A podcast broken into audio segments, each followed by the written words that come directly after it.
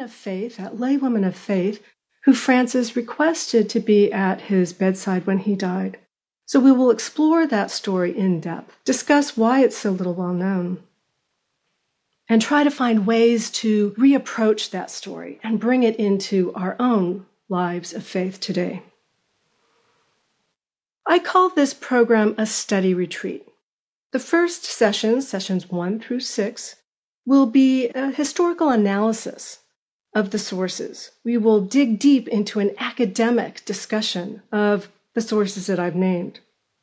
Session seven is a critical turning point. It offers an experiential meditation. So here we'll be shifting gears. We won't so much be using just our heads, but we will be exploring these rich stories of Francis as he died.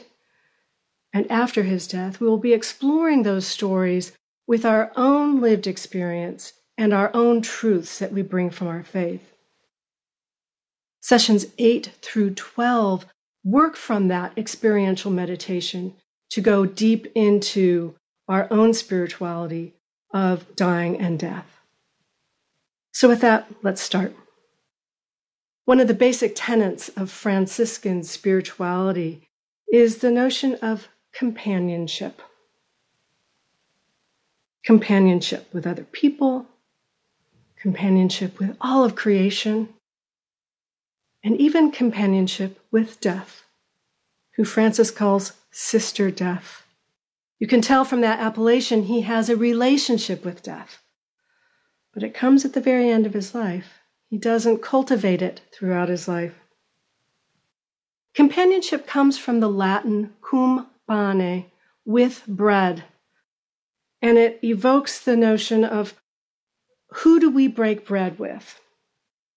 So think about breaking bread for a minute. For many Catholics, the most common image will be the Eucharist.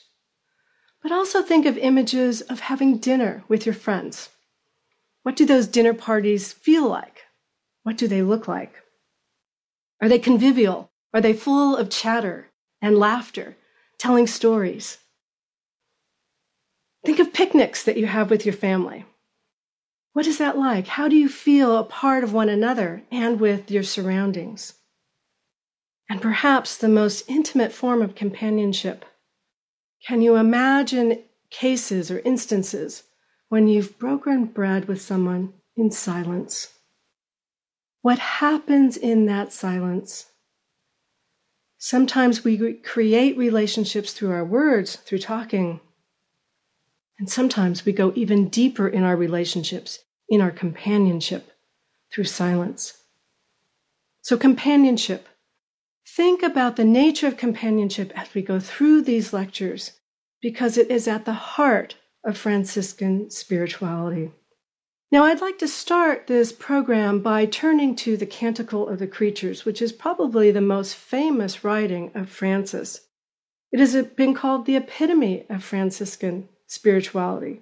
And in fact, G.K. Chesterton has said that all of Franciscan spirituality can be condensed in just the Canticle of the Creatures. As you may know, the Canticle was written near the end of his life. This majestic poem that begins, Most High, all powerful, good Lord, yours are the praises, the glory, and the honor, and all blessing.